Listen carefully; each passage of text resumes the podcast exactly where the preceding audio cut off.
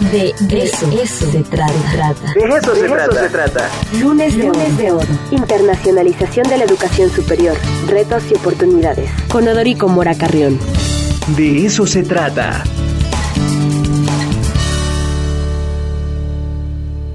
Ya estamos en el de eso se trata con el doctor Odorico Mora. ¿Cómo estás, Odo? Yo estoy muy bien, cuéntame, ¿cómo estás tú? Bien, todo bien, todo en orden. Ahora haciendo el programa aquí desde el estudio de Gavilanes.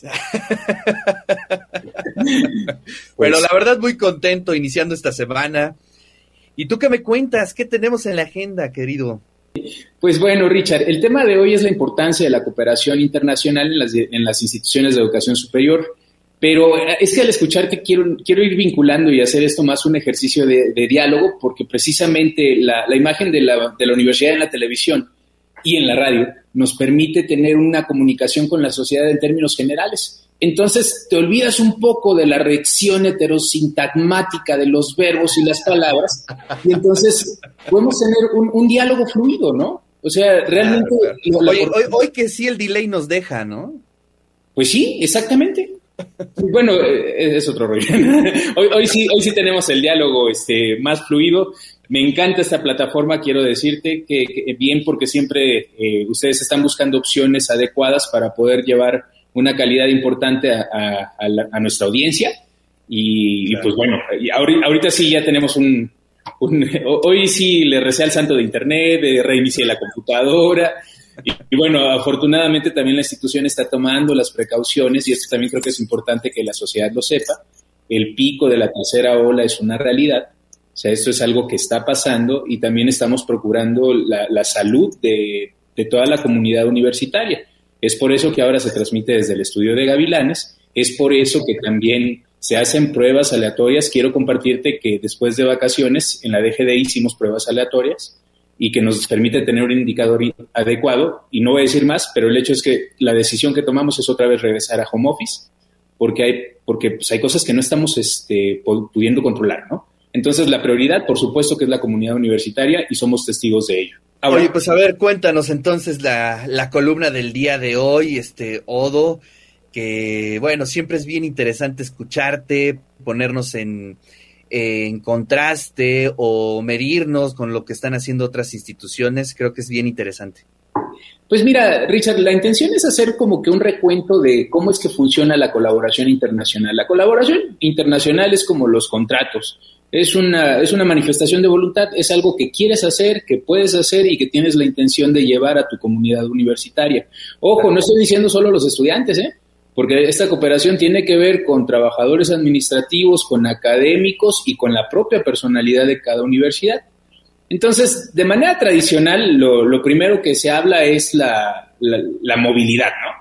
O sea, la movilidad es lo que se ve más, es lo que tienes, lo que tienes más eh, en más foco. Recuerdo estas bienvenidas preciosas que hacemos en la UAP. Eh, las hacíamos en el edificio Carolino, llegaban todos los estudiantes, repasábamos las banderas, veíamos los números. Era bueno, ¿no?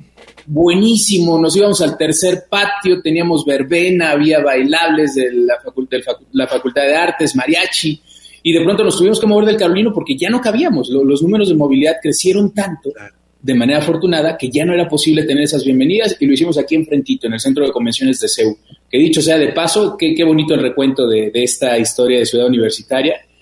Sí, bien por Jorge Márquez, ¿eh? Buena historia, buena historia de Ciudad Universitaria.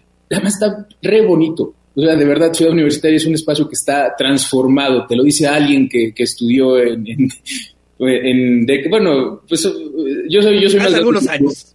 Hace algunos años que no, ni, ni siquiera pensar, caray, el jardín botánico, no, era, era, un, era un, laguito seco, olvidado. Ahora entrar y tener explicaciones en inglés y aprender tantas y tantas cosas.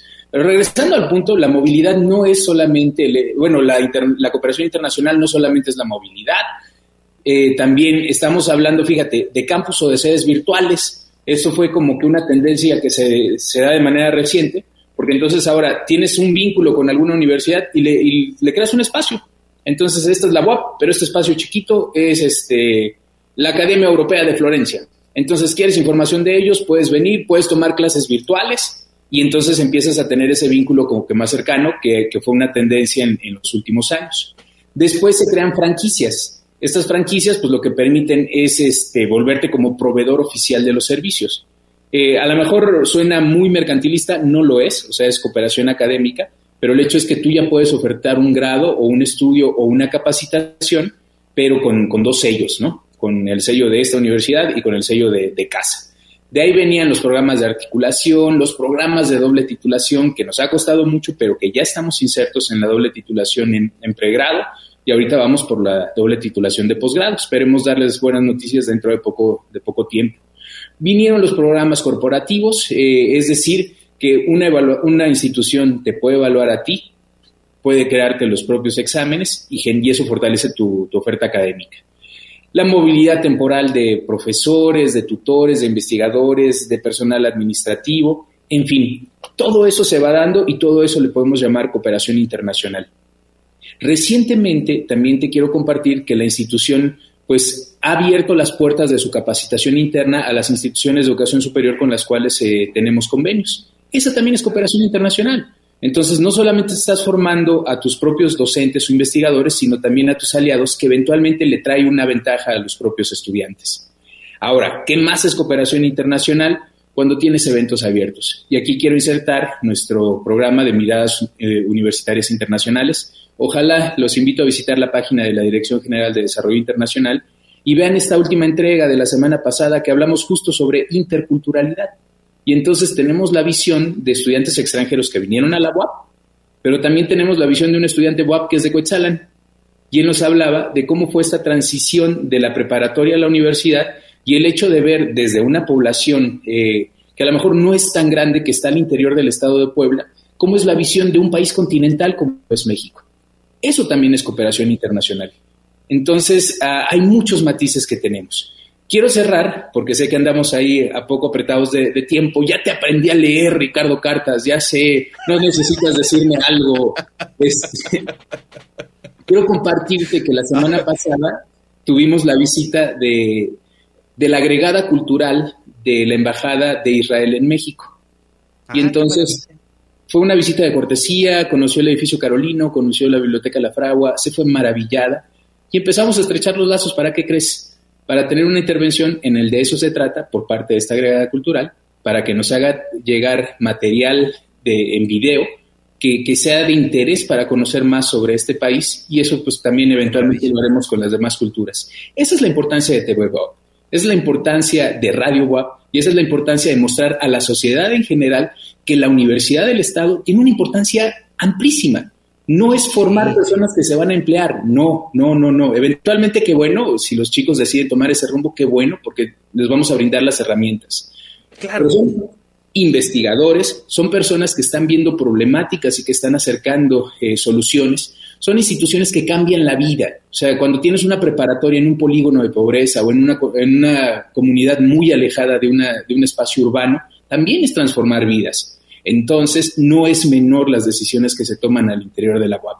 Es importante pensar en que los que somos parte de esta comunidad y que hemos transitado muchos caminos desde los esquemas más, más eh, modestos de, de, actividad profesional, desde ser hora clase, desde ser técnico académico, eventualmente tener grados académicos, ir a hacer estancias en el extranjero, pero también regresar y seguir compartiendo, pero no solamente compartes, sino que atiendes problemáticas importantes como lo que está pasando hoy en día.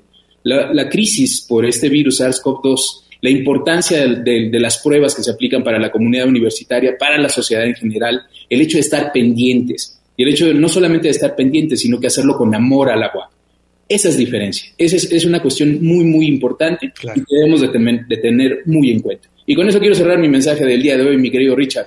No, pues muchas gracias, Odorico. Como siempre, un placer poder charlar contigo y también hiciste un muy buen recuento de todo lo que se ha hecho. Y bueno, pues te mando un fuerte abrazo. La próxima semana seguiremos ahí charlando y te mando un fuerte abrazo. Igualmente, Richard, nos vemos en los lunes de Odo. Adiós.